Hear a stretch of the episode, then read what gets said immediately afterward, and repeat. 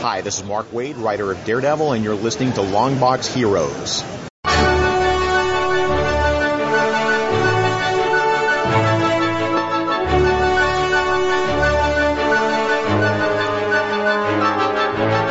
Hello, everyone, and welcome to episode 430 of Longbox Heroes. I'm Todd, joined with Joe.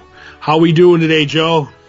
I'm doing good. Merry Christmas, everyone. Ho, ho, ho, ho.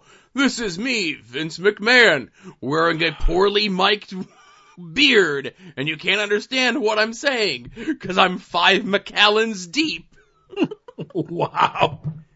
Oh, wait, is this not the beginning of A-Tods with Wrestling? No, it's not A-Tods with Wrestling.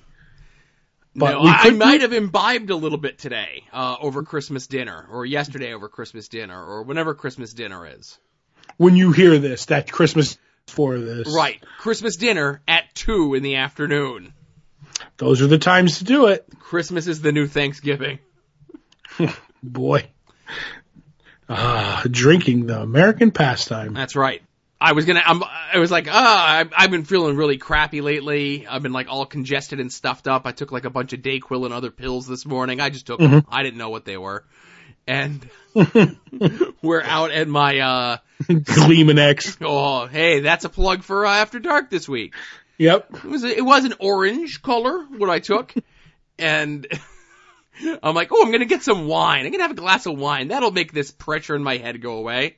And then as I'm walking over to where the wine was, there was also a bottle of Ezra Brooks. So I'm like, that's better than wine. And I was talking to my nephew, who's of age. He's of drinking age. And I said to him, I go, yeah, I decided to have a drink today. I go, I explained to him how my sinus has been killing me. I've been all stuffed up and everything else like that. And he goes, do you feel better? I go, no, I still feel terrible. But it just makes me forget that I'm in pain. That's why I drink it. Todd? I tell you, there's no problem that alcohol can't make go away for a little while. Right. A great show said, it's the cause of and solution to all of life's problems. And exactly. I think that show was Whoops. Oh, I love that show. No one did. I watched every episode. All 6 of them. So did I. Because it was on after Married... with Children. What was I going to do? What was I going to do, Todd? Turn the channel? No, it was no Adventures of Beans Baxter, but it was good. All right, save that for... a thing. I don't know. Yeah, Todd, what do we have to discuss on this show? We don't have much news, but Walmart, getting into comics again. Are they trying to destroy this business that I love so much? Oh, God. But anyway, also con news, a little bit of con news, free digital books and sales. What we read last week, which was Batman 61, Freedom Fighters #1, and we've had a request for a comic, Joe. That's Aquaman. Right. Aquaman #43. A bold new beginning for the old fish talker. That's right. Also, what we're looking forward to this week, we have a Todd's Art Attack. We may do some present exchange, Joe. Oh, that's right. I'm going to shake my present into the microphone. Let's see if you can hear what it is. All right. Should I shake mine now? Nah. Oh, jerk. But and also at the end of the show, we're gonna have spoiler-filled talk of the latest DC release, Aquaman. So we're gonna have double Aquaman on this show. That's right. You know those Aquaman that are like double Aquaman? That's what this show is. That's right. So enough of the Simpsons references again. It's late. Whenever we do these movies, for some reason they take forever. But no, so Marvel is getting in on the comic book game over at Walmart. Now, way, way back in the day, you, listener of the show, may remember your local Caldor, Hills, Jamesway, whatever the run-out-of-business, not Walmart, that was in your area was. There would always be those packs of comics. I think the equivalent of that today would be like your Five Belows, right? Mm-hmm. Where you could go there and it's a bundle of comics. It'd be like 3 comics or sometimes even 5 comics for some low price. And it was always like one book on the front that was something appealing, and then the other 2 books when you open it up were garbage. Mm-hmm. I just want to say something about that. I'm pretty sure some of that stuff, there are people who go around to local comic shops and like everywhere and try to buy up over like leftover stock at dirt low prices. And I believe ours is one of them that sells like bundle boxes of comics really cheap, and they go into these bundles in like Five and Below stores and stuff like that. You'll have to ask about it next time you're in. Interesting. So we've discussed that DC is kind of getting in on it and has been getting in on it, where they get their own little display box. They're getting those 100-page giants that have new material in them. Sometimes they'll be crammed into where your Pokemon cards are, or sometimes your Walmart will just decide never to put them out ever in the history of these things existing. But Marvel is not doing new material, but they are giving you recent material at rock bottom prices. The most recent Avengers number 700, which I think was a $6 comic, is part of one of three books in a bundle that you can get for $5. So you could get that book that came out a month ago that was $7 cover price for $5 at Walmart, plus two other comics. And then I guess there's a bunch of other stuff that one would assume is first printing stuff that Marvel has already gone to second and third printings on. So if you're one of those people that care about that sort of thing, that's another thing that you can go and do. So I guess it's good that Marvel is getting in on the game, that they're not letting DC monopolize technically the biggest retailer in the world to get people to buy comic books. But I don't know. Selling stuff that's less than a month old at a third of the price may not be the best marketing strategy, but what do I know? I'm just a dumb dumb who does a podcast. Right. Now, I think, doesn't Marvel have like an exclusive cover to one of their books too for Walmart? But the thing that I'm with you on, I think it is a bit of a slap in the face to comic shops to sell these, to sell, like, now granted, if you have a huge overprint run, maybe, like, you can't make a habit of this. Like, you can't have, like, the big legacy numbering, like the 600, 700s, and have $7.99 books, $6.99 books, and sell them for $1 every time, because that's, you're not going to have the comic shops order them. Like, people will wait for them eventually. So it's weird. I want to see how this all plays out over the next couple of months. Right. You know, we've discussed this before in the show, and I know it happened again as the holidays approached. Ollie's bargain outlets had, like, the big overstock of trades and hardcovers and all this sort of jazz at way, way low prices. And I think it's like the second or third time in recent memory where this sort of thing happened. But it's not like it's brand new stuff that was traded on January 1st or December 1st and is already in the bargain bin outlets on December 25th. It's stuff that's, you know, been printed and reprinted and reprinted numerous times. And it's like, yeah, nobody's buying this. Let's just dump it where we can. Right, and a lot of it, I think, has over the time was at one point offered to retailers. You know what I mean? Right, and that's the other thing is, if these books, you know, if a book is quote-unquote being sold out at the retailer's level, and then less than a month later, that same sold-out book that the retailer tried to order is now being dumped at a Walmart, I'd be pretty hot about it. Like, on every level, I'd be hot as a retailer, and I'd be hot as a comic book purchaser. I totally get it. I mean, that's why I say some of this stuff is good and bad. Like, everybody just, you know, I live in the gray. That's all I can, you know, that's what I say. So this Walmart stuff, it is good. But I see bad things with it too. And it's just like every industry, you know, when did comics become a business? So I don't know. It never stopped being a business. It was a business from day one, Todd. What? That's what I understand.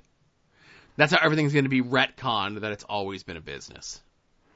Retcon is like the new, you know, thing. Everybody loves retcons. So I don't know, weigh in with your opinions and your thoughts and feelings on this Walmart stuff. You know, the DC stuff, like I said, is a very specific thing. And them, you know, and they did say that whatever that new material is going to be printed eventually for retailers to purchase. But, you know, what are we, 6 months in, 10 months in? Yeah, but something like that, and like there's been no solicitations for that Walmart original exclusive stuff to be re-solicited somewhere else. But the way I look at it is we still have, yeah, you still have a long time to go on this because it's 6 issues in the Walmart issues, but they're done 12 pages at a time. So you're not even halfway through these books. You know what I mean? Right. To be solicited. And I just want to say, like, you know how, we talked about them being good and all that stuff. I'm upset that because Jonah Hex is in the Justice League 100-pagers, brand new stories, because there's a brand new Wonder Woman story and he's in them, that I have to buy, $4.99 books because Jonah Hex is in them. I will not wait for the reprints, because who knows if I'll ever get them. Right, and they're banking on someone like you and more people like you to do exactly that. But I thought this was to get new readers, Joe. Well, it's also a bonus for old readers. I thought, what? It's a bonus for old readers. Say you love Jonah Hex and his appearances in Legends of Tomorrow, and you don't read the comic books, and you said to yourself, I wonder where I can get some Jonah Hex comics. Well, he appears in one page of this 6-page Wonder Woman story that you can get at Walmart. For $4.99. For $4.99. See, how much do you love Jonah Hex? Well, I want to wait around for them when they say, we're printing these trades, and then they never do. Oh. So. Or when they start printing a run of something and then stop printing the run of the thing. We're going to print these 100-pagers and then not. Right. So yeah, again, like, I'm kind of with Todd in that I'm torn on it as well. You know, it's not like I'm upset that the Venom annual that I paid $4 for or $5 for, or the Avengers book that I paid $6 for or $7 for, like, I can get it at Walmart. One part, because I'm like, I've already, like, that money was already allocated to go there to buy that book when it came out, as opposed to knowing that this was a thing, waiting on these books to come out, hoping that the Walmart's in my area. I'll pay the full price for something like this, because one, it's one of my very few only vices, and two, it's the convenience of knowing the book will be there when I want it, as opposed to dealing with, will my Walmart put it out?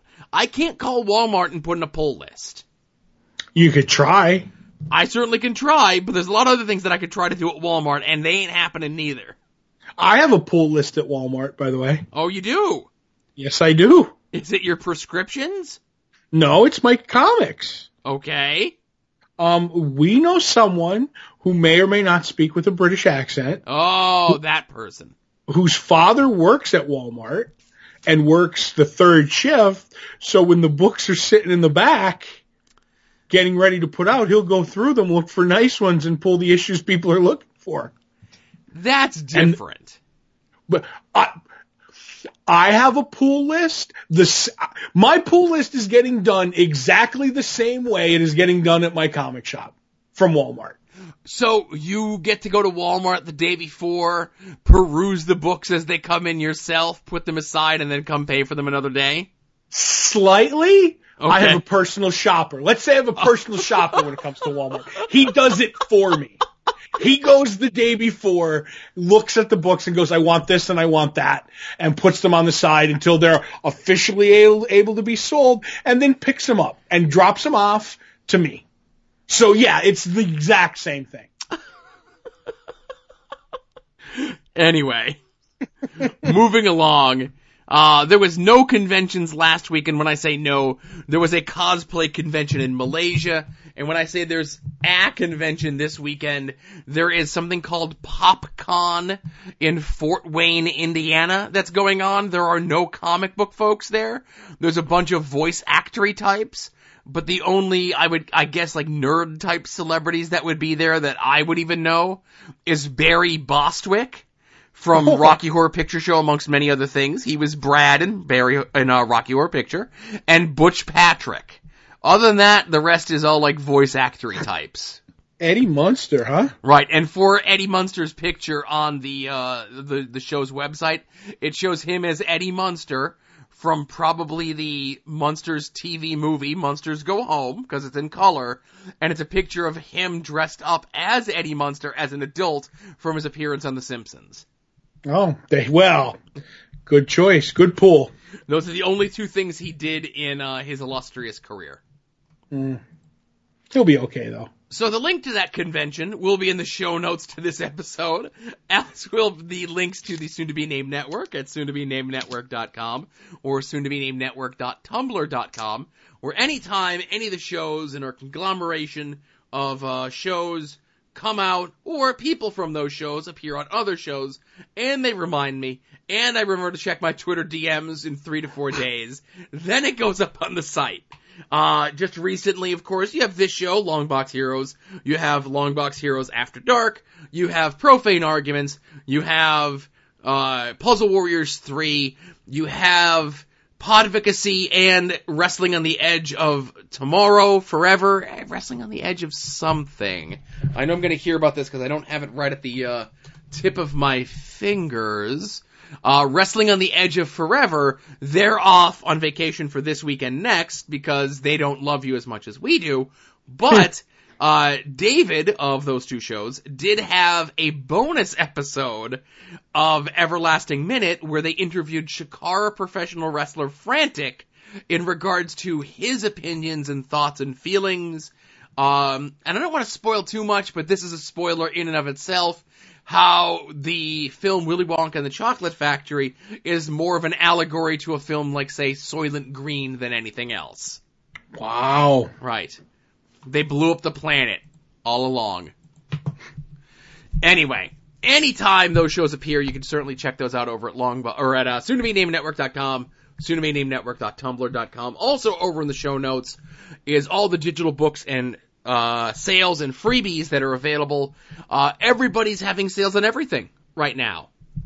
IDW, Dynamite, Valiant, Image, Marvel, DC are all having sales. Line-wide sale, biggest sale ever, holiday sale, whatever it is. The usual heavy hitters are in there. There's nothing out of the ordinary except DC is also having yet a separate sale that has been going on for the better part of the last 2 weeks and is going on for another week after this, and that is a sale on all Aquaman stuff. It's almost as though there's an Aquaman movie out and they are doing their best to tie in some sort of promotional and scrape in whatever nickels they can off the hotness that is Jason Momoa. Mm-hmm. So also, we do have some new freebies available. I did make sure to check. The recent Legendary Star-Lord #1, and I say recent, it probably came out in the last 4 or 5 years. The recent Nova, and that came out a little bit later, but that was part of the whole Keith Giffen initially, and then going over into the Abnett and Lanning relaunch of all the Marvel Cosmic stuff, which you have to thank for the existence of the Guardian Galaxy movies. In my opinion, that Nova series is really good and really underrated. The really, really recent Moon Girl and Devil Dinosaur, I think that came out probably in the last year or two. That's all free. And also the very first issue of the very first miniseries of Moon Knight. Find out in this origin he really is bitten by a radioactive moon. This is the issue where it happens. You can read it for yourself, not just take my word for it. Right, and I take Todd's word for everything. You should take it. So, Todd, let's get into comics. Wow, we're moving at a record pace today, baby. If this was the Dirty Show, I'd say something else. Okay. You want to talk about comics? Yes. We can talk about comics. Where would you like to start? Any place in particular? Let's start with, I'm going to ask you to begin. I didn't talk that much, but still, I'm going to hang my hat on you, sir. You are going to talk about Freedom Fighters #1. Right. By Venditti and Eddie Barrows. Robert Venditti and Eddie Barrows does the art. It's the beginning of the issue starts out in Dallas, November 22nd, 1963, in Texas. Did something happen that day? Yes, something big's about to happen here. And this is on the Earth, however they're going to do it. We haven't exactly established it yet, that the Nazis won World War II. And in America, you know, they're the leaders and everything. And the underground is still a thing, the Freedom Fighters. And they're bringing one of the biggest enemies to the Nazi state, Jesse Owens, because he he had disgraced them in the Olympics all those years ago. He's on the run, and the freedom fighters are trying to hide him, and that's when the Nazis find out, and they send in the Plastic Men, Joe. But I can't do it justice because the Plastic Men are spelled PLASSTIC, like the SS in, you know, from Nazi Germany. Sure. Plastic Men. And they're very creepy. They show up and they use their powers in horrible, horrible ways. And the original freedom fighters end up getting captured and executed on live TV, or they tape it and they show it constantly.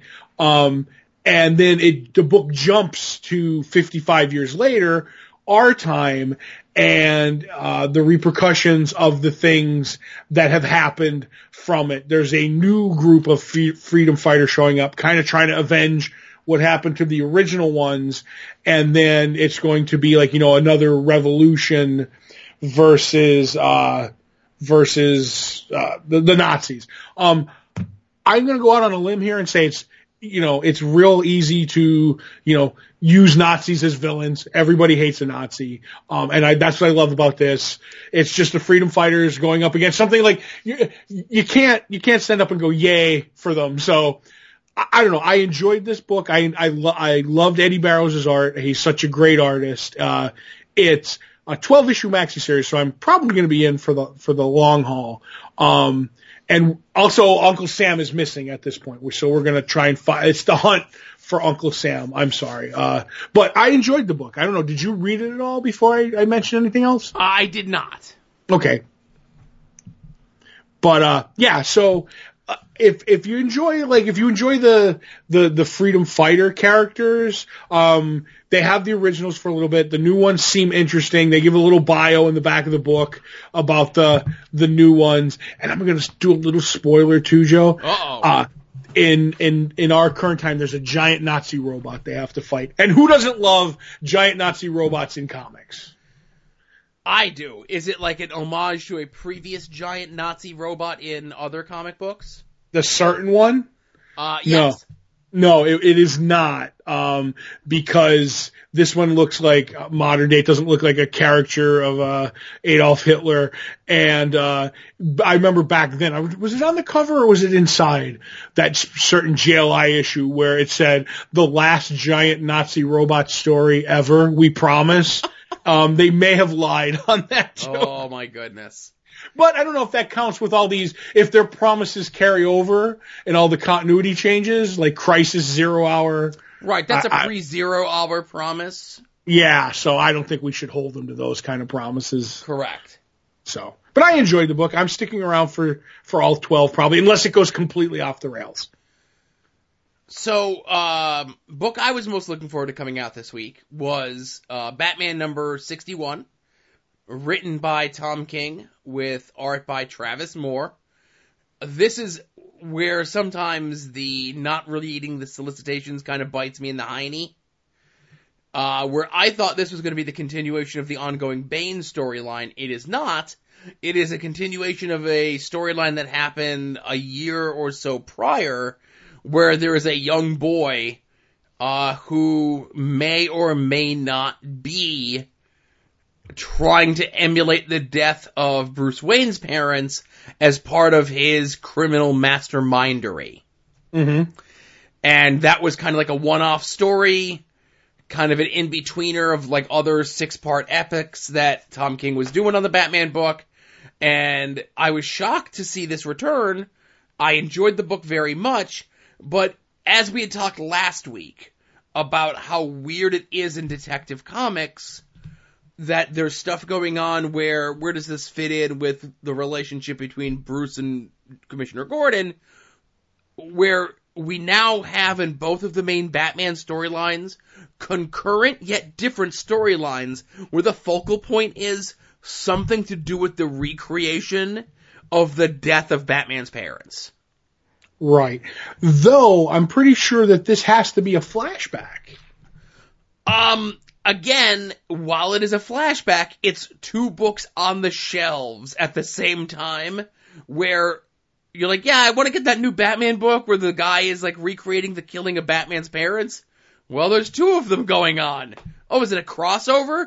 No, it's two completely different storylines going on at the same time about two completely different people. Or maybe it's not. Or maybe the detective thing is going to be the reveal that it does tie into this. You never know. But like my thing is, I'm reading this issue and I just flipped through it now and I realized that this has to be a flashback issue, because Gordon and Bruce and Batman are on good terms and the bat signal isn't shattered. Right. So I don't know. I just find it interesting. Right, and so I was actually, this one isn't like, where does it take place in the time frame? Mm-hmm. But it's just more so it's weird that there's two different bat books that are going on with essentially the same loose plot. Right. They're slightly different, but they're different enough to be different, but they're alike enough to be like, hey, what's the one thing that made Batman Batman? Let's do a completely different story about it. And the both pitches come in at the same time, and they're like, let's maybe not put them out a week apart. Right. And let's I'm with maybe you. Maybe wait 2 weeks. Right. I'm with you on the whole, I thought, because you told me it was the Penguin book. Yeah, so that's what I thought. And I'm sitting here, I get it home, I'm like, all right, I have to read this right out of the gate, so I have it done, so it'll be ready for the big comic podcast fest that we do. And I'm like, there's no penguin in this book. Joe lied to me. Lied to me in podcast. Right. Well, I lied to a lot of people in many forms, but this one specifically was due to my own ignorance of not reading solicitations. I just assumed, I'm like, well, this is what's going to happen next. No problem. Don't lie to me again, Joe. But it was a different story than what I was expecting. Mm-hmm. I actually thought there was more to the Penguin story, so I don't know if we're going to get more to that or what. It was very, very weird. I'm with you, though. Let me see. I think they are going back to it eventually. They probably will. I don't know if you know this. I think Tom King has a plan. Let me see. No, unfortunately, the DC website doesn't go further than the most recent issue, sadly. We'll get on it. Oh, no, wait. Let me look here. Oh, no, their layout is terrible. That's what it is. So there's 61, there's 62, 63 would usually follow. So there is no 63 on their website. It goes 62, 64, 65, 66, 67, and then 61 is down at the bottom of the page, is available now. And I swear 62 is my favorite villain of Deep Batman's Professor Pig. Right. And then 64 and 65 are the Flash crossover. Mm-hmm. And then 66 goes back to... looks like 66 goes back to the Penguin stuff. The Penguin stuff. I wonder if this is with him doing that thing for TV. Yeah. He's talking at it, that got bounced around. But I'm going to go back to Professor Pig for a second.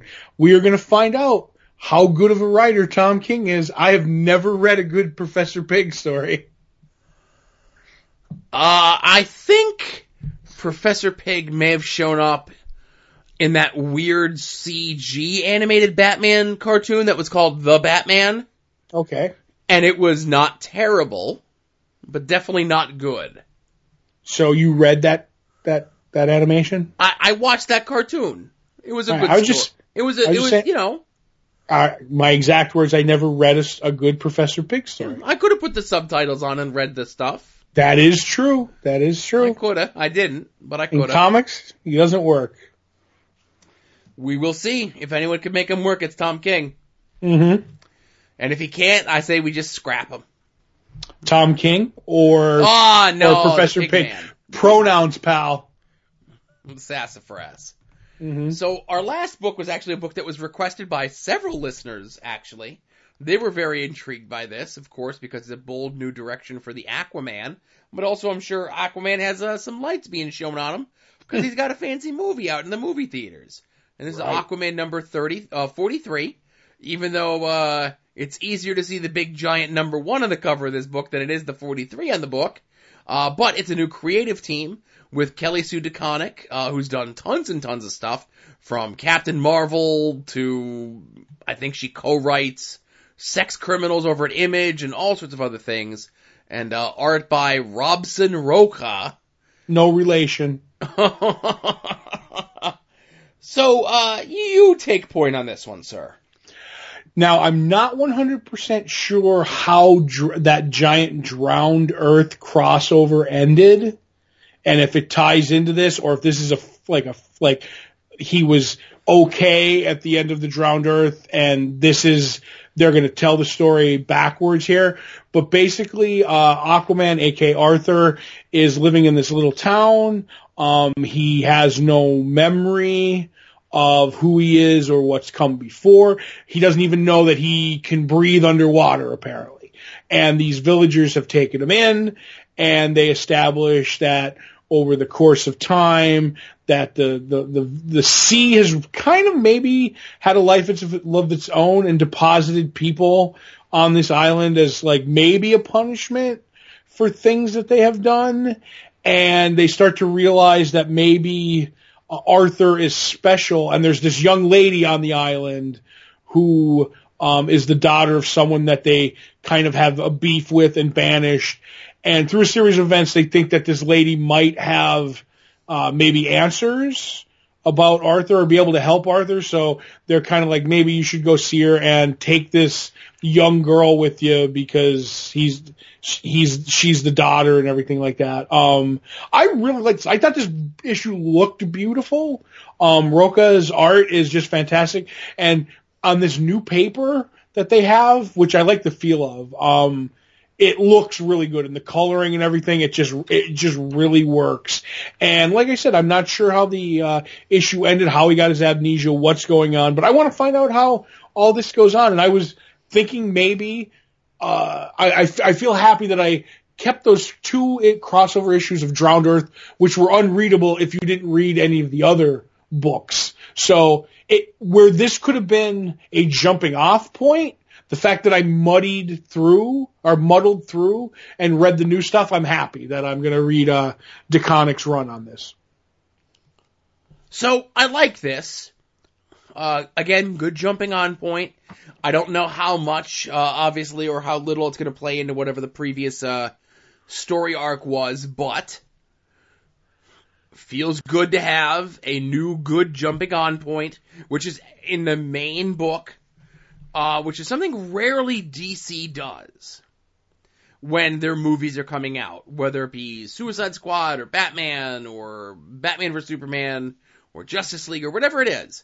Whenever those movies have come out and you go to the comic book store, there's nothing that looks like what's in the movie and has a giant #1 on it. Even if it has absolutely nothing to do with the movie. Like, Marvel's great about that. Like, I always think back to when Ant-Man and the Wasp came out. That same weekend, there was an Ant-Man and the Wasp #1 written by Mark Waid that had nothing to do with the movie, but if you saw that movie and said, I want to know more about comic books, because I just saw Ant-Man and the Wasp, and I go to a comic book store, there's an Ant-Man and the Wasp #1 that just came out that week, and I'm going to buy it. I might not come back and buy issue 2, but when you put someone good like Mark Waid on it, there's pretty good chances that his book is going to appeal to a lot more people than Joe Schmo. Whereas Aquaman... Again, Aquaman, you know, these days doesn't have the same baggage, but Todd, you'd be surprised. You and I live in our comic book bubble. Mm-hmm. People who are, you know, not comic book folks like you and I still make the Aquaman talks to fish jokes. Well, it's almost like, you know, they still do it in their medias, too. I don't know. Right. But what I'm saying is Aquaman, to many people, still has a very negative connotation, but this new Aquaman movie, which we're going to talk about a little bit later on, if you went to see this movie and you liked it and you want to see more about this Aquaman, there's a comic book at your comic book store. That's a jumping on point for a new storyline, and it fits into whatever else is going on in the rest of the thing. And it has a giant #1 on it. So hey, maybe I'll check that out. And it's written by a really good writer. And he's shirtless a lot, Joe. That's true, just like in the movie. You like your Momoa Aquaman shirtless? Well, this Aquaman shirtless too. Right. Now, the only thing I have to say about this is a very tread premise of the hero having amnesia, being taken to another place, and then having to relearn his powers or his abilities or who and what he is, kind of as a storytelling device for those new folks coming in to teach them about how this character works and how he got his powers. Don't you remember, Arthur? Your mother was a merperson who met a lovely man at a lighthouse. And here's a flashback sequence to it, you know? Which, right. It's a tried and true trope, but it's a trope that works. And I haven't read a ton of Aquaman comics. And I don't know if this is something that they've done before in Aquaman, but if they have, it's been long enough of a time that we could revisit it. And it works. The last time I think maybe this happened, it was right after the Sub Diego issues. I try to remember the famous writer who was writing the book. Like, they actually got a novelist to write the books, and it was maybe we weren't sure if Aquaman was who he was. But yeah, it's been a long time. And Joe, when you've read comics as long as we have, we've seen everything just about. Right. Like, there's very few fresh plots. So I'm always do it well and I'll be happy. Yeah, you know, and it's not like these are bad ideas, and there are bad ideas out there in comic books, but they don't get revisited time and time again. You know, there's been this whole thing of when it comes to movies or novels, or there's 22 stories, like bare bone, you know, fish skeletons of plots. There's 22 of them, and it's what you fill in between that makes your version different than the others. And I think fitting in Aquaman works here in this context, because there's a good creative team in the book and all the other things that I mentioned.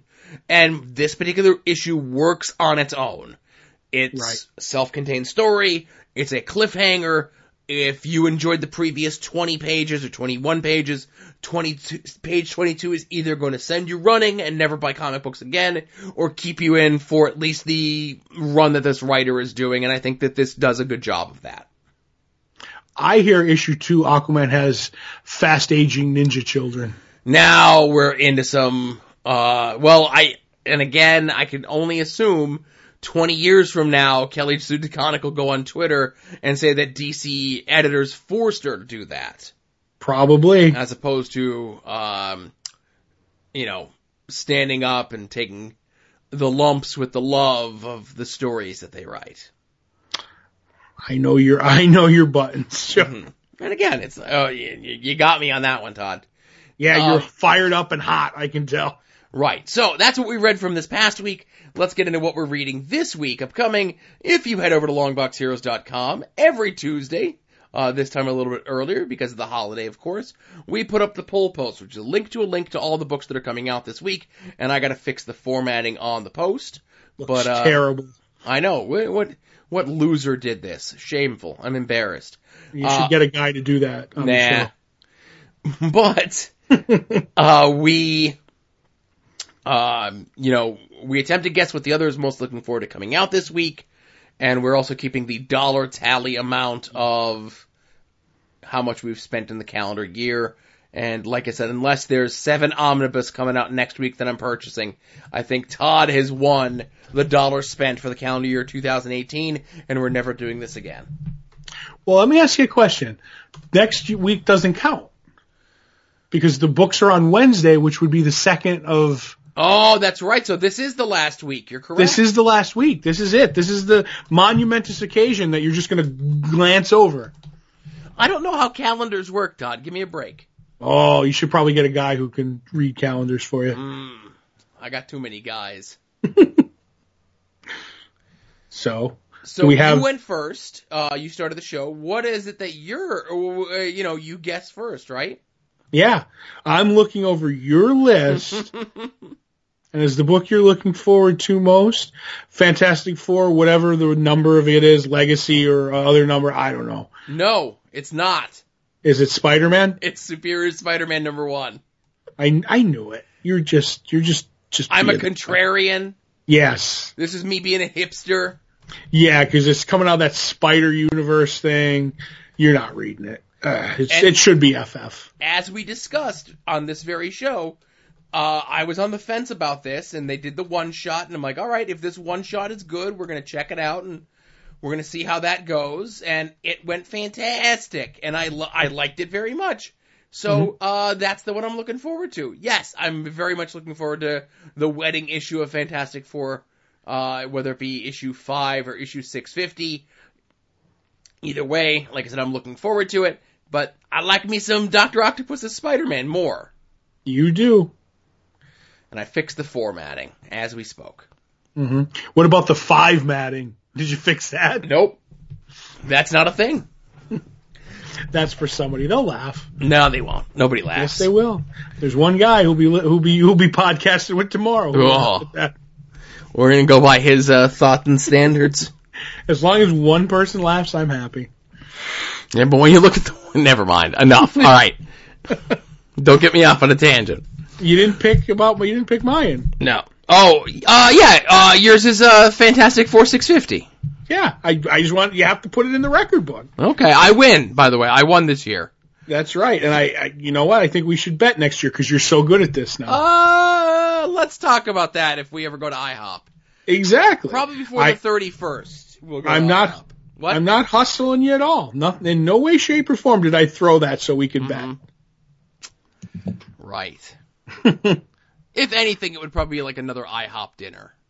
Oh, a yearly IHOP dinner? Uh-huh. Wow. Loser pays. So you pay all the time then? No. Again, okay, let me narrow it down. Loser in this betting. Oh, okay. I'm sorry. I was going by the other thing. Right. Life. No. Yes. So, while you're over at longboxheroes.com, of course, be sure to check out all the other stuff that's over there, even episodes of At Odds with Wrestling, which exist there as well. Whether it be past episodes of this show, past episodes of After Dark, and we got a doozy this week as Todd and I break down the 1996 hit film, Kids in the Hall Brain Candy. And, one of us enjoys this film a little bit too much. I'm not going to tell you who, but. I can't wait to find out. You have to tune in to find out. You can also check out our store. What better way to ring in the new year than a Longbox Heroes t-shirt, pin, or a sticker, or some sort of combination of all three. However, if you already have those, I think you can, if you ordered today, I could probably get that to you in time for whatever New Year's Eve party you're going to. Be the hit of 2019 in one of our smashing shirts, stickers, and pin combinations. Yes, sir. You got nothing to say to that one. All right. But you could also purchase to your heart's content through our Amazon click-through. And we've mentioned over the last couple of weeks, of course, you guys, for the holidays, have really come through, purchasing a lot of stuff. Again, it doesn't cost you anything extra. It gives us a couple cents on the back end, advertising fee, whatever they call it. Makes Todd feel good, makes me feel good. We've had a ton of purchases leading up to the recording of this episode, and just 2 notable purchases that I want to mention out of the dozens that we had. Of course, I always have to mention comic books. Someone purchased the trade of Batman White Knight.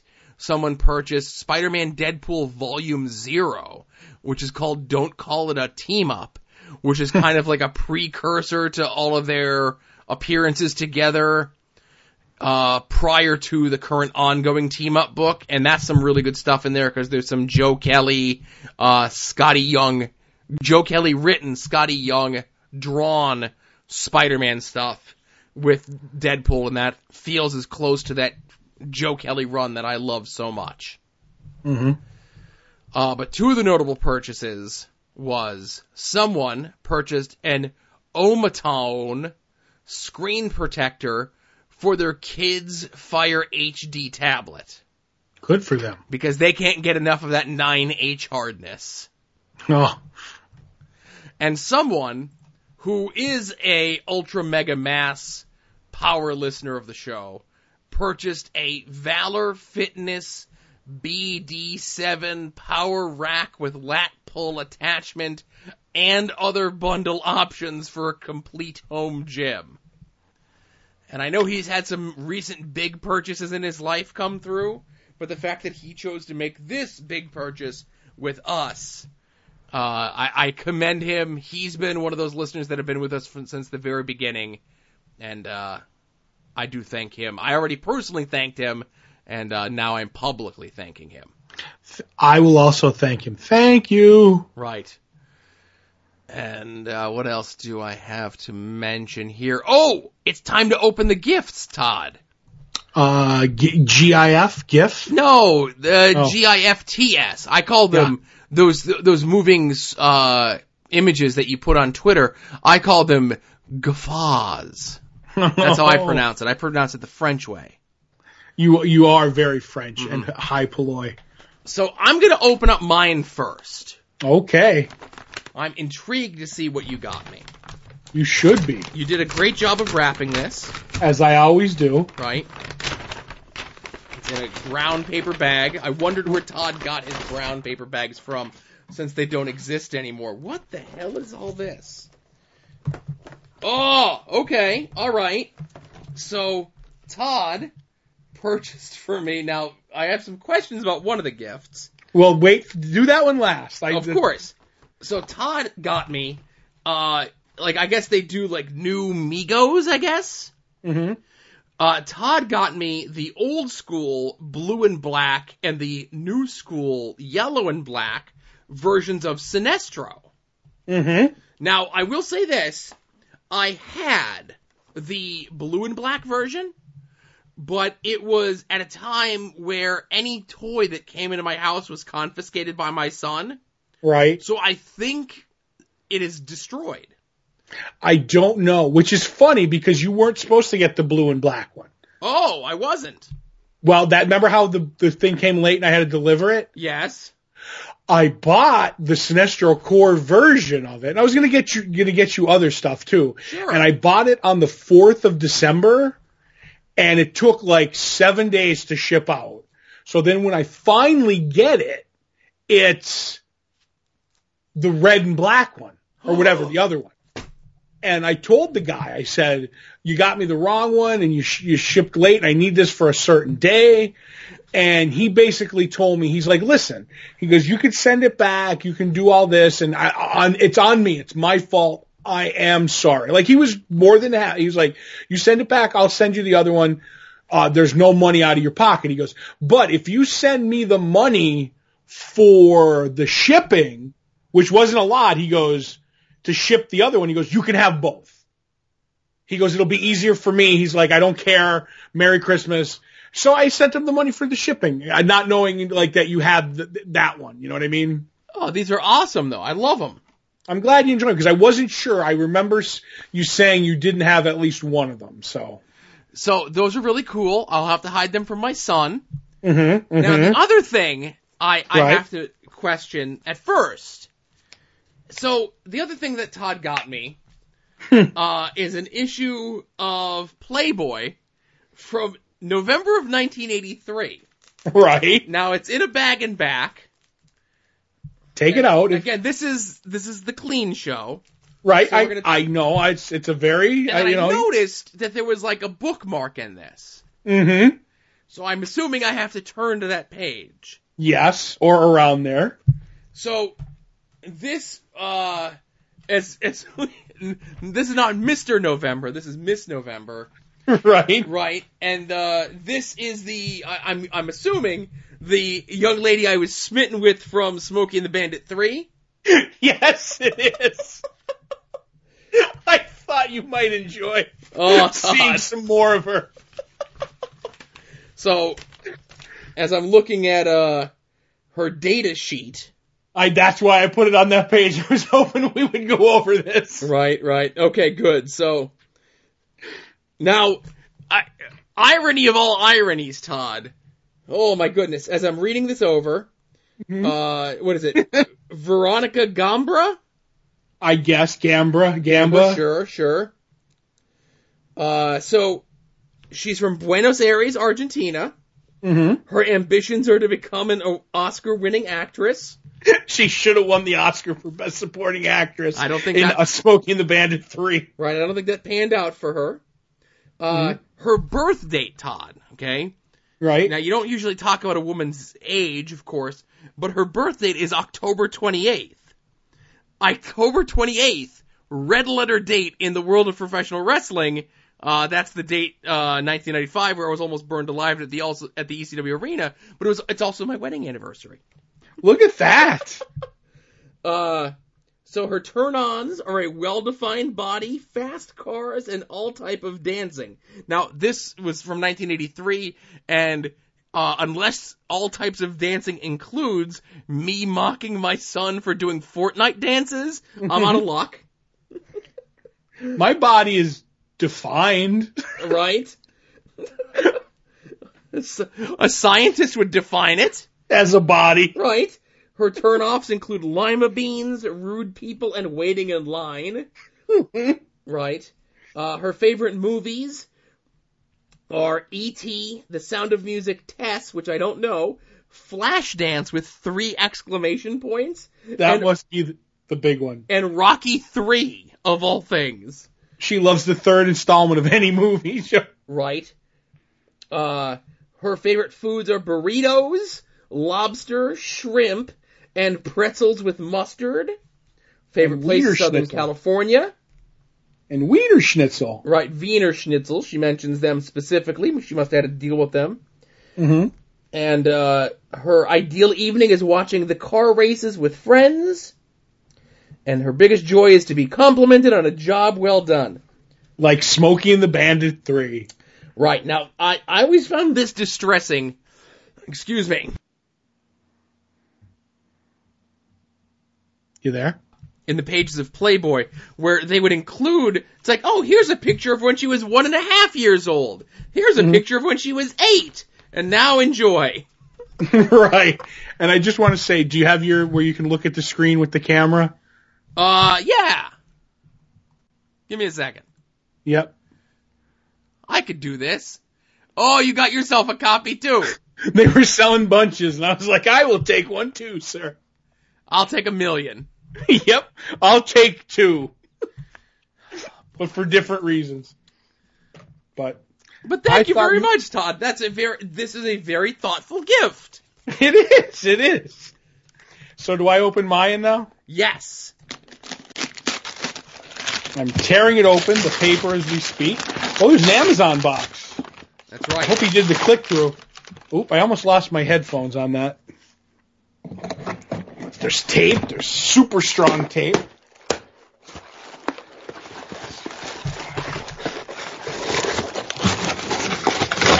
Oh, my goodness. Yeah?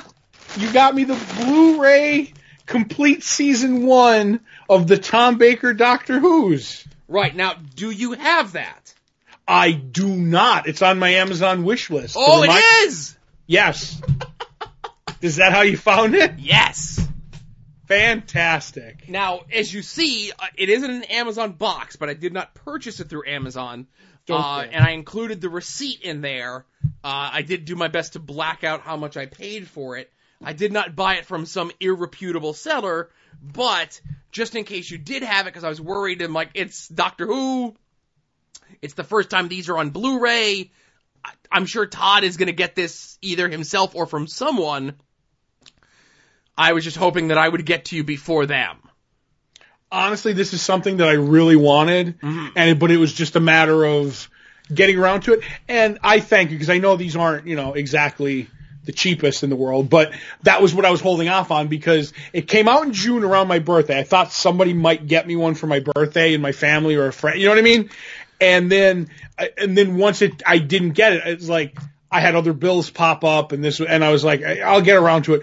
And they put out the first season of the 5th Doctor on Blu-ray, and I'm like, well, I don't want to get too far behind, so I was like, right after Christmas, I'll pick these up before they go out of print, and so now I'm one ahead, and I could just go straight to the 5th Doctor. There you go. And I do want to let you, and again, the reason I'm kind of beating around the bush with this, I did not pay full price.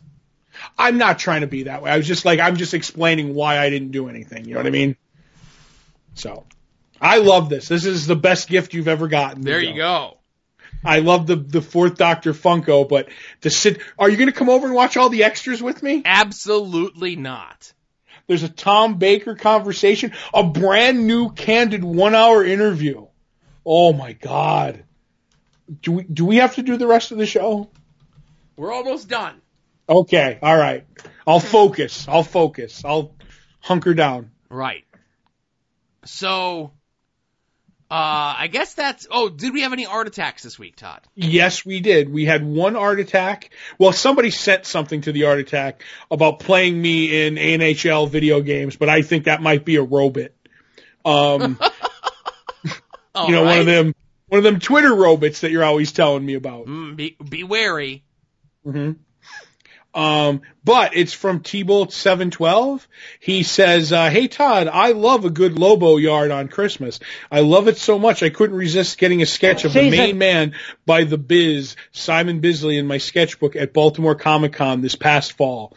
And he's got, Lobo, chomping on a cigar in his sketchbook, and Biz does a beautiful, quick Lobo. It's almost like he knows how to draw him.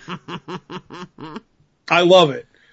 It's really cool. That's definitely one of the pieces he's allowed to keep when I rob him. Oh, you're not going to... I gotcha. You won't rip that one out of his sketchbook? Nah, he could keep that one. All right. That was nice of you. Don't say I'm not a giver.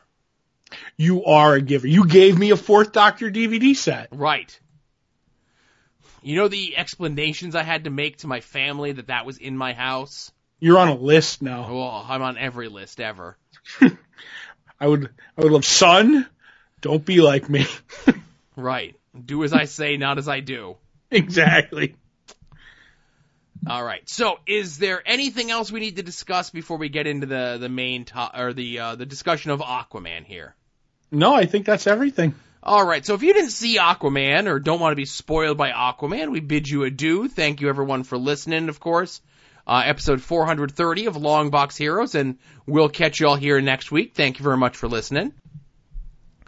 So, hey, Todd, Aquaman came out this week. Yes, it did. And I know you got a chance to see it Thursday. So you in saw 3D. Oh, 3D. Okay, you saw it in 3D. Okay. Yep. So, I guess to tell you, listening to this show, what Aquaman is about... you know what Aquaman is about. It's directed by James Wan, who did like the Conjuring films and a couple of the Fast and the Furious type folks. Also stars Jason Momoa as Aquaman himself, Amber Heard, who I've never heard of before, as Mera, Willem Dafoe, Patrick Wilson, who's a man from the True Blood show.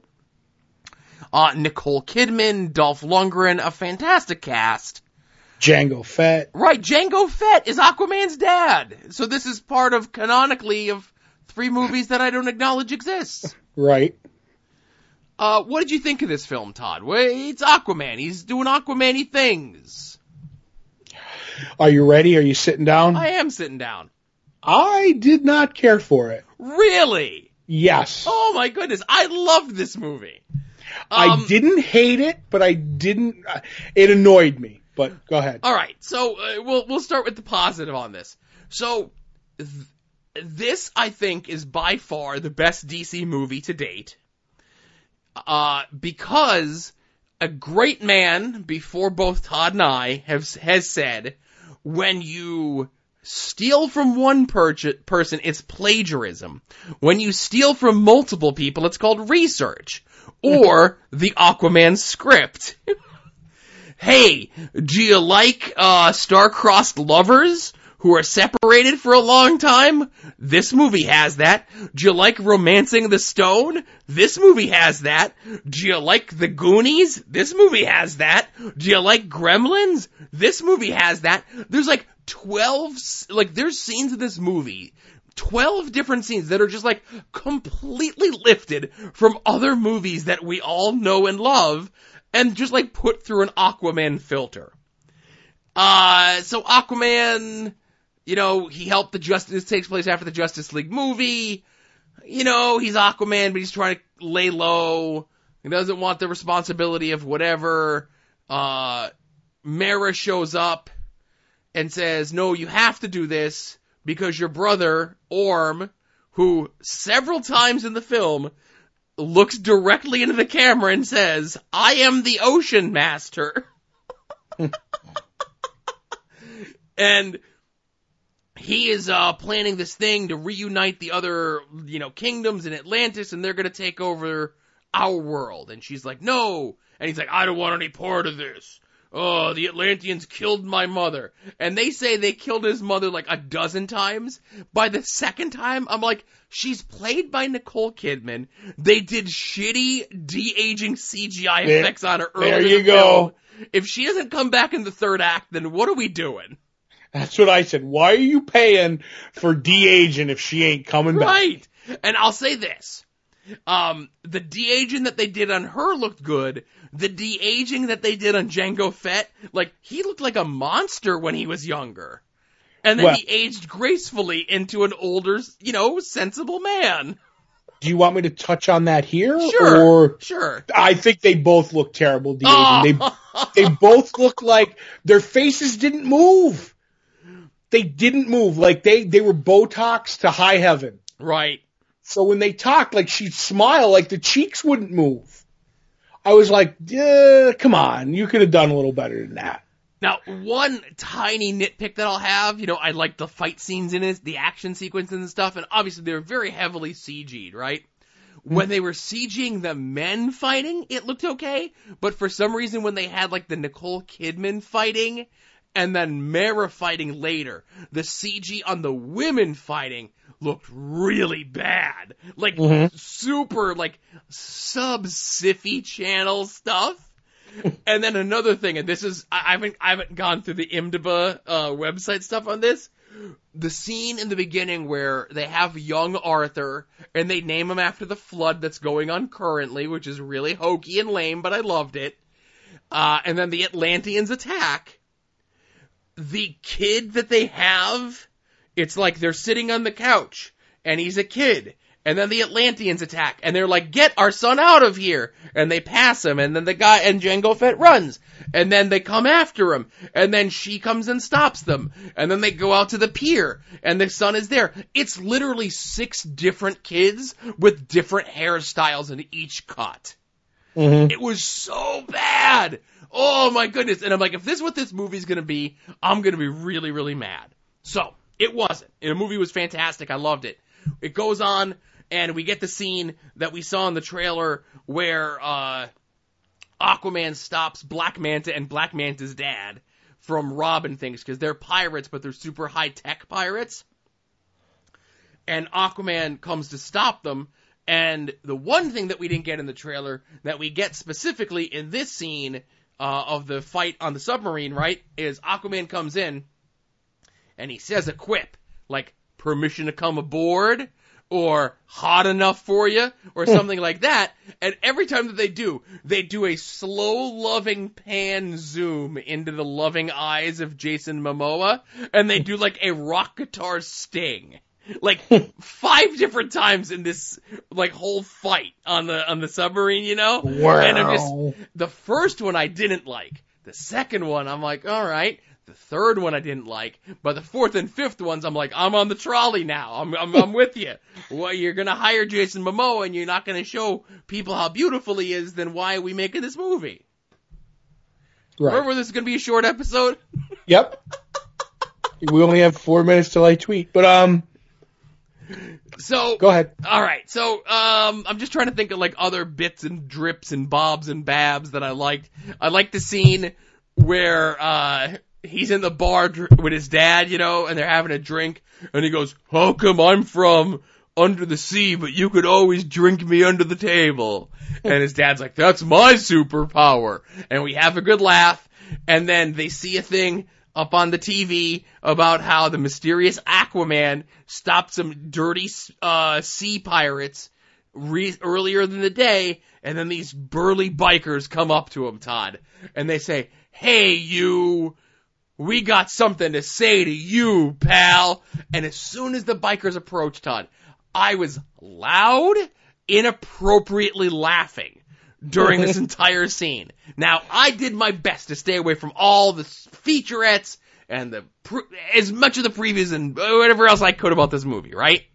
Right. So this scene happens. I'm like, I know exactly what's going to happen. And I'm cracking up. And the way that they're getting here was so cheesy. It's like, oh, this is the scene in every movie like this where the guy, our hero, you know, has the altercation with those rough and tumble bikers or whatever it is. But no, these dirty, gruff bikers are big fans of the Aquaman. The one even pulls out his cell phone, which has a pink cell phone case, and wants a selfie with the Aquaman. And at first, the Aquaman is gruff and he doesn't want it. And then through a series of pictures that they take, we see they share a few beers and they're now friends. I love this scene, Todd. You know what? We're talking... This scene I loved. I laughed out loud. I love how it got, you know, progressively wilder and all the pictures. That was a great scene. Totally threw me off guard because I thought they were going to do the cheesy fight scene. He was going to clean the bar with them. But, and I hadn't seen anything either, like in the trailers or anything. So I was just like, all right, I really like this scene. And I want to talk about one other scene that I really loved. Okay, go ahead. I'm going to be positive here. I think right. James, his name is James Wan. The director, yes, James Wan. Yes, does a beautiful job. It's the scene where they're going to the trench and they're in the boat. Yeah. And they're, you know, the creatures come out and that looks great. I enjoy this part, but then he's like, he realizes the light, you know, hurts them. So he takes a bunch of the flares, puts them in his belt, and he's like, we're going down. And they go. And as they're swimming down in the water, he does a wide shot, like a deep, far away shot. And all you can see is them, like the two little people swimming slowly down, and they're just real small. And you see the red light, and then you see more of the creatures from the trench swirling around them, and more and more. And it's like further and further away, and you just see this little red light going low. And your whole time you're thinking, and you're just seeing them swim around them. And I'm like, this. He's building like suspense here. You're like, when that flare runs out, they're screwed. And I'm like, this is really good. It's shot well and everything. That might be, other than the bar scene with the ruffians, that was the two of them. I was like, this is where the movie shines, right here and right there. Everywhere else, not so much. Now, I liked the silliness of the movie, like I said. And again, you know, it's, as I mentioned, all these other things, like, oh, Romancing the Stone, like that scene right there. Like, I felt the trench creatures and the way that they were handled, like, they're afraid of bright lights, Todd, was very Gremlins to me. The later scene where they get the bottle and they hold it up is, like, right out of that scene in Goonies where they hold the thing up to find One-Eyed Willie's treasure and all that jazz. Mm-hmm. But then, like, the silly elements, like the initial trailers I saw from this, I'm like, this looks like the worst elements of Avatar. But then, as I watched it, it was like it was like better than Avatar, like feeling, because it was like so goofy, this underwater stuff. But they played it so straight. Like, there's the battle between Ocean Master and Aquaman, and it's something to do with like, oh, this certain trident or whatever it is, and like Thor's hammer. Like, there's so much to, like, there's Thor stuff, there's Black Panther stuff, there's, you know, every other Marvel movie that they just liberally lifted stuff from. Mm-hmm. But there's the part where they're watching it, and Mera is wearing a dress made out of jellyfish. Mm-hmm. And, like, nobody stops and says, you're wearing a dress made of jellyfish. What are we doing here? You know what I mean? Like, somebody put that into a script.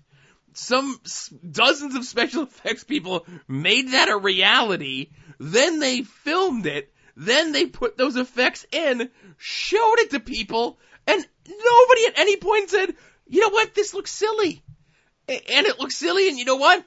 I'm with you. I'm here for it. You know, and then when the second trailer came out, and like the first round of trailers, Willem Dafoe was nowhere to be found in those, right? And then the second set of trailers, I'm like, oh, Willem Dafoe's in this. I'm like, oh, he's definitely gonna be playing Volko. He looks just like Volko from Aquaman, right? He looks just like him. That's who he's playing. I go, oh, he's gonna be the bad guy in this movie. I know it. It's Willem Dafoe. He's the bad guy in every movie. And spoilers, he's not the bad guy in this movie. I'm like, what a delightful surprise. Right. Willem Dafoe isn't a bad person.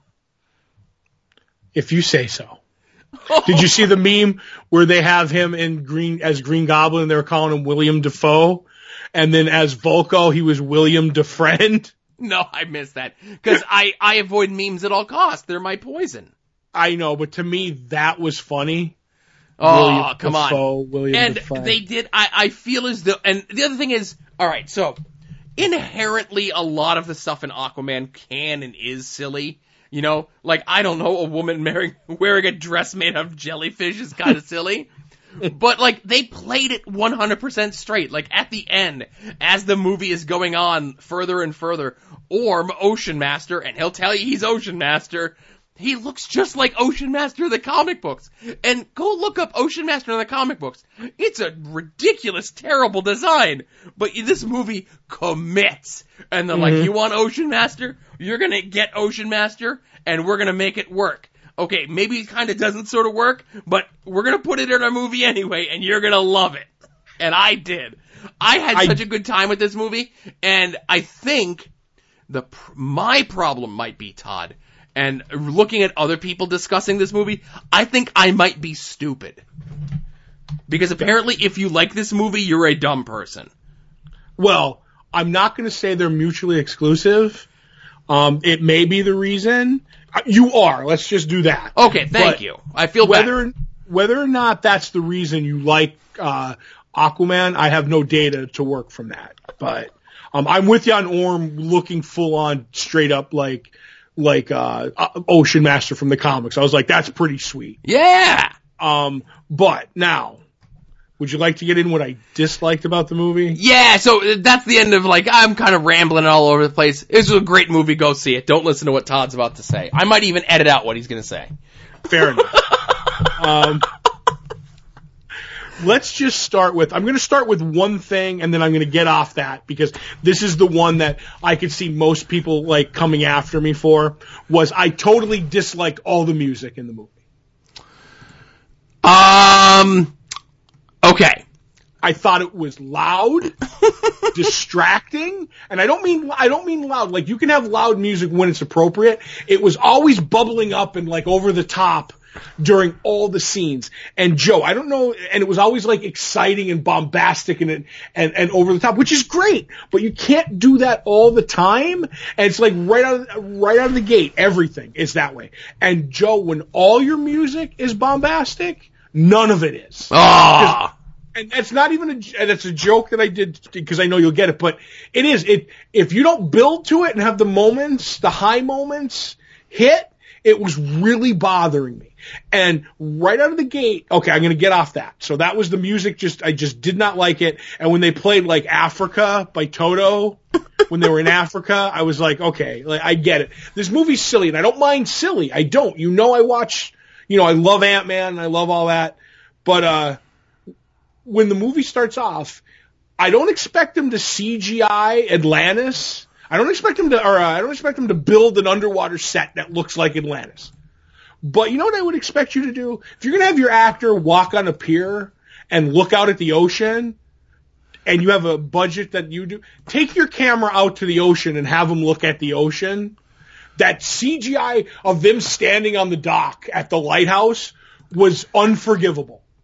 Unforgivable. Listen, I said a lot of the special effects in this film were dodgy at best. Well, that's the thing. Dodgy at times. Like, you have Mera fighting. All right, you're not going to actually have a person fight Atlanteans and jump real high. CGI's fine. But when you have something that I can do with my cell phone, go do it. I just want to interject. You edit one audio clip on your phone, and all of a sudden you're Industrial Light and Magic. I am maybe a little below Industrial Light and Magic, but that really did it. It bought, like, everything was just, it just even seemed like when they're in the bar, you look out the windows and it's like crappy CGI a town and everything. Everything out of the windows felt like, like the movie really felt like for 80% of it was filmed on a backlot somewhere. In front of a green screen. Yeah, like, or on a sound stage or, you know, whatever. Exactly. So that, and then the other thing was that 3 or 4 times Land doesn't know how to break up a scene and like stop it. So there's just a random explosion. Like when they're sitting at the house in the beginning and they're talking, it's like, oh, we're just having a moment, a touching moment. Boom, there's an explosion. when they're looking out looking for the treasure through the bottle. They're like, oh, this is a moment. There's an explosion to break it up. Later on in like one of the offices in Atlantis or something, boom, there's an explosion. I'm like, get a different trick. Like, you've used it 3 times at least in this movie, and I didn't like it. I'll defend that and say it's like poetry, so it rhymes. Nope. No. Then one of the other things was that all through the movie, James Wan does not know how to convey emotion without having people stare at things, and then like you're supposed to guess what the emotion is. It's like, oh, there's a giant creature. Let's have Dolph Lundgren stare at it in awe. Now we're gonna have Mera and Aquaman stare at each other with their mouths open, but this time it means love. Now it's Volko staring at the battle with his mouth open. This time it means worry. It's all the same look. Just it's 40% of this movie is people staring at things. Now, and I'm like, this is terrible. Now I'll say this. Yes, the director should have maybe said like, let's do a second or third take. However, maybe flip side, devil's advocate, he was dealing with some bad actors in Amber Heard and Dolph Lundgren, and maybe Nicole Kidman was essentially just like, this was her Sean Connery, I'm cashing a paycheck sort of role. Yeah, even Black Manta was bad at times. Now, I didn't get into this. The costume looked amazing. Costume looked cool. His motivation was very one note. It's like, I'm a really bad person, and my dad's even worse than me. But Aquaman, you should have saved us, because we're whatever. And Aquaman's just like, oh, like there's a scene in... This is the inverse of a scene in Punisher Warzone. If you never saw Punisher Warzone, I highly recommend it. Underrated film in the non-Marvel Studios canon of stuff. But, which one is Warzone? Because I just get confused on the titles. Was Warzone that the one where was the last one. Where he shoots the guy doing parkour with the bazooka? Yeah. Okay, that I got you. Okay, so the plot of that movie is that Punisher decides to quit being the Punisher because he's sad that he killed an undercover cop. Mm-hmm. The Punisher in this movie, prior to that scene, kills at least a dozen possible also undercover cops as well.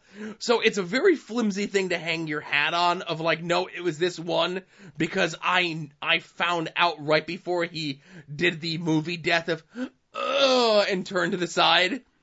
That he was an undercover cop. Like, all those, like, he could have killed dozens of other undercover cops, but because he knew that this one was an undercover cop, he's sad.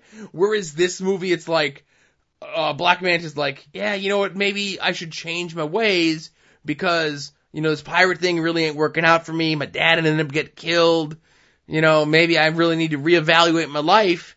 And then he's like, no, I'm gonna become eviler, and I'm gonna get into league with the Atlanteans, and I'm gonna alter their tech, and we're gonna get a scene, like, essentially the scene in, like, an Iron Man type movie, where the babyface makes his armor for the big, the big showdown with the baddie in the film, and it has, like, uplifting-y music during it. Right. And there's, like, a comical scene where it's like, oh, I better, you know, what, somebody get the number of that cab, or whatever it was, like, when the eyes go right. Crazy. Right. So, and then the other... like, then Black Manta shows up, and, like, him and Aquaman have a fight, and then, like, Aquaman just beats him. And then, right. Then he goes away, and that's it. And it felt as though, like, this movie, first of all, and I'll let you get back to your other gripes. This movie was way too long. There was, like, 6 plots in this, and I think this was one of those deals that we talked about a couple weeks ago when we went over, like, the entire, like, what the initial rollout of the DC movie universe was going to be. It's like... and then Justice League's gonna be 2 parts, and then we're gonna do a Cyborg movie, and we're gonna do this, and we're gonna do that, and then none of that stuff ever happened. Whereas this movie is, man, we got all these great ideas for Aquaman. We got, like, enough for, like, 6 movies here. You really think they're gonna let us make 6 Aquaman movies? Nope. No, they're letting us make 1. Yeah, let's try to cram as many of the good ideas we can in this one, and hope for the best. Right. And that's the thing. The movie is too long, and it just seems to me that it's scenes that are cobbled together with no good transitions. Do you know what I mean? Like, it's just like, hey, we're doing this. Hey, here's Black Manta and, you know, the Atlanteans, and he's paying him, and he's like, well, I don't want your money. He killed my father. I want revenge. And it's like, sorry, here's your money. Cut to, you know, whatever city Aquaman and Mera are in now with the little, like, title on there. Now they're in this of the Seven Seas. And I'm like, this movie has no rhythm to it. It's just, we need to be here, so we're here now. And at times it's pretty crappy. One of my favorite things is when they go to the desert and they go to find that thing, and it's like, oh, it's been here drying out, we have water, blah, blah, blah. I only wish Aquaman said to Mera that he hates the sand, mm-hmm. and that it's coarse, not like her skin, and mm-hmm. that Volko would be grumpy if he knew that he was using his Aquaman powers to, like, I don't know, something, Phantom Menace, Attack of the Clones. Oh, boy. But, Joe, okay, so they... His dad is Jango Fett. Right, I know. He's canonically Boba Fett. I gotcha. But... my thing is, they're in the desert, that whole scene happens, we cut away, okay, because they jumped out of a plane to get there, which I'm not even going to, you know, that's fine. Jump out of the plane, then they walk in the desert, they're like, great, now what do? We're lost, we're stranded in the desert, we don't know where we're going, and that's when they have the comedy moment where he falls through the sand. I'm like, fine with it. They find the thing, and they're like, now where do we go? We have to go to this place, and which was Italy, right? That's where they had to go? Right. Joe, how did they get from the Sahara to Italy? Did they walk? What? Did they walk? I think you're going to have to wait for the Blu-ray to come out to find for the extended cut. I'm sitting there, I'm like, okay, we're in the desert. All right. Now, you could say, oh, when they get to the ocean, they swim to Italy. But they're literally saying, we're stranded, we're lost, we're in the desert, we don't know what we're going to do. They find the clue. Now we're in Italy. Have you tried ice cream? It's pretty good. I'm like, I'm going to eat some flowers. What just happened? Oh. So I'm like, that's why I'm like, this, it had, and I don't just mean plot, like it has holes in it. So that's why, and it was taking me out of the movie. I'm like, come on, like, I'll you know, suspend disbelief, but you got to help me out here occasionally. A man can talk to fish, but can't get from the Sahara Desert to Italy. Mm-hmm. Well, now I don't know what to believe. Right. Sure. And when I use that on you, you go, no, I'm not going, yeah. I'm just saying. Yeah. That's exactly. Again, it's a valid argument. But anyway, I was not a big fan of them. Like I said, I had fun, but I was like, at times I was like, ugh, I just don't care. So anyway, I was not a big fan of the movie. I thought it was fun. Spider-Verse was better. My kid being the ultimate arbiter of this sort of thing. He's 7. He's technically the one that these movies are being made for. He liked both, but he said he would rather go see Spider-Verse again if given the choice. Okay. Oh, and another thing I want to mention. So right before the movie comes out, we get the whole rollout of the trailer and the poster and everything else of Jason Momoa in the Aquaman costume, the orange and the green, right? Mm-hmm. And everything that we've seen of Aquaman before that, he wasn't in the orange and green. He was a hot, shirtless guy with lots of tattoos, looked like your favorite World Wrestling entertainer, Roman Reigns, that sort of thing, right? And then 3 weeks before the movie comes out, we get this, right, where he's in the Aquaman outfit. So I think they should have held back on that. So you have that big reveal. He gets the magic fancy trident from the Cthulhu monster that only he could talk to because he could talk to a fish, and it's a fish thing, and it's the first person who ever listened to what it had to say. So then he comes out, and he's in his full Aquaman gear, right? That would have been a huge pop if we didn't see it like 3 weeks beforehand and all the promotional material, right? I agree. That being said, I can only imagine the studio executive, not unlike someone in a certain movie that we'll be discussing on After Dark this week, wherein it's like, yeah, you know, everybody hates that Aquaman, but they know who he is. So if we don't put that outfit on the poster, no one's going to know what this movie is. They're like, right. In the jokes where they say Aquaman, they know who Aquaman is. We've established, like, nope, if he's not in the stupid orange and green outfit, nobody's gonna go see our movie. So we gotta put him in the orange and green outfit. We gotta let people know that he gets the orange and green outfit in the movie, and we need to put it on the posters. And you know where the orange and green outfit came from, right? In this movie, he got the fancy trident, and then they just magically appeared, and I'm like, there's people underwater riding giant seahorses shooting lasers at each other. I'm buying that. Why don't I buy this? It was the armor of the guy that he took the trident from. He was wearing. Oh, the old king? Yeah, that was his, and he just took it off him. Yeah, I don't know if that was clear. I think it was, if you're watching the holograms and stuff, like when he's sitting on the chair, you can't see that he's wearing it, but every other shot that you see, he's kind of wearing that with a cape, and do you know what I'm trying to say? Yeah, listen, I don't get my news from holograms, Todd. Get your news from the dirt sheets. That's right. And Twitter. That's right. But anyway. I like made a lot of money in China, so it's okay. We'll get a sequel. Oh boy. What?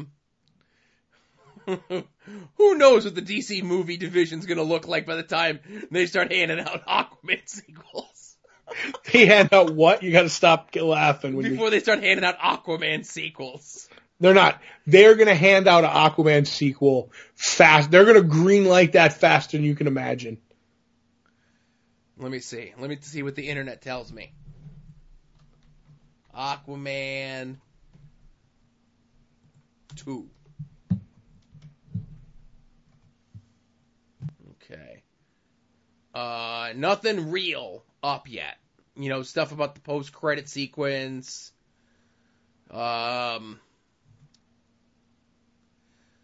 Yeah. It's only at 500 million worldwide already. Jason Momoa says that if they make a 2, he'd want Wonder Woman and or The Flash to show up in it. But nothing like saying, like, officially greenlit and so-and-so ons and this one have been signed on to do it, you know? Right. Yeah, we'll get there. It'll happen. So, I don't know. You could do a lot worse. I don't know. I might go see, the Bumblebee movie or the Grinch movie this week. Ugh. Well, on the Grinch, I'd see the Bumblebee movie but you won't be able to see the one actor who's in it. Well, they do a lot of CGI to take people out, you know, like the motion capture stuff with Andy Serkis. Is that what you mean? No, I mean the You Smell Bad guy. The You Smell Bad. Well, Razor Ramon was the bad guy, but I don't know if they did any angles about him smelling. No. Booger smelled bad, but sadly he's deceased and he's not a movie actor. The guy you wear the hat of. Oh, the Guardians. Oh, my John Cena hat. Oh, yeah. I could see John Cena. I got the special glasses. Oh, I miss my old glasses, so that's right. Can. All right. No better way to end the show. Everyone, thank you very much for listening to us. Hopefully you had, Merry Christmas, Happy Holidays, all that sort of jazz. And, if you can't get enough of us, tune into After Dark this week. It was a humdinger of an episode, and we'll see you in the new year. Thanks for listening, everybody. Remember, be a faucet, not a drain. Boop!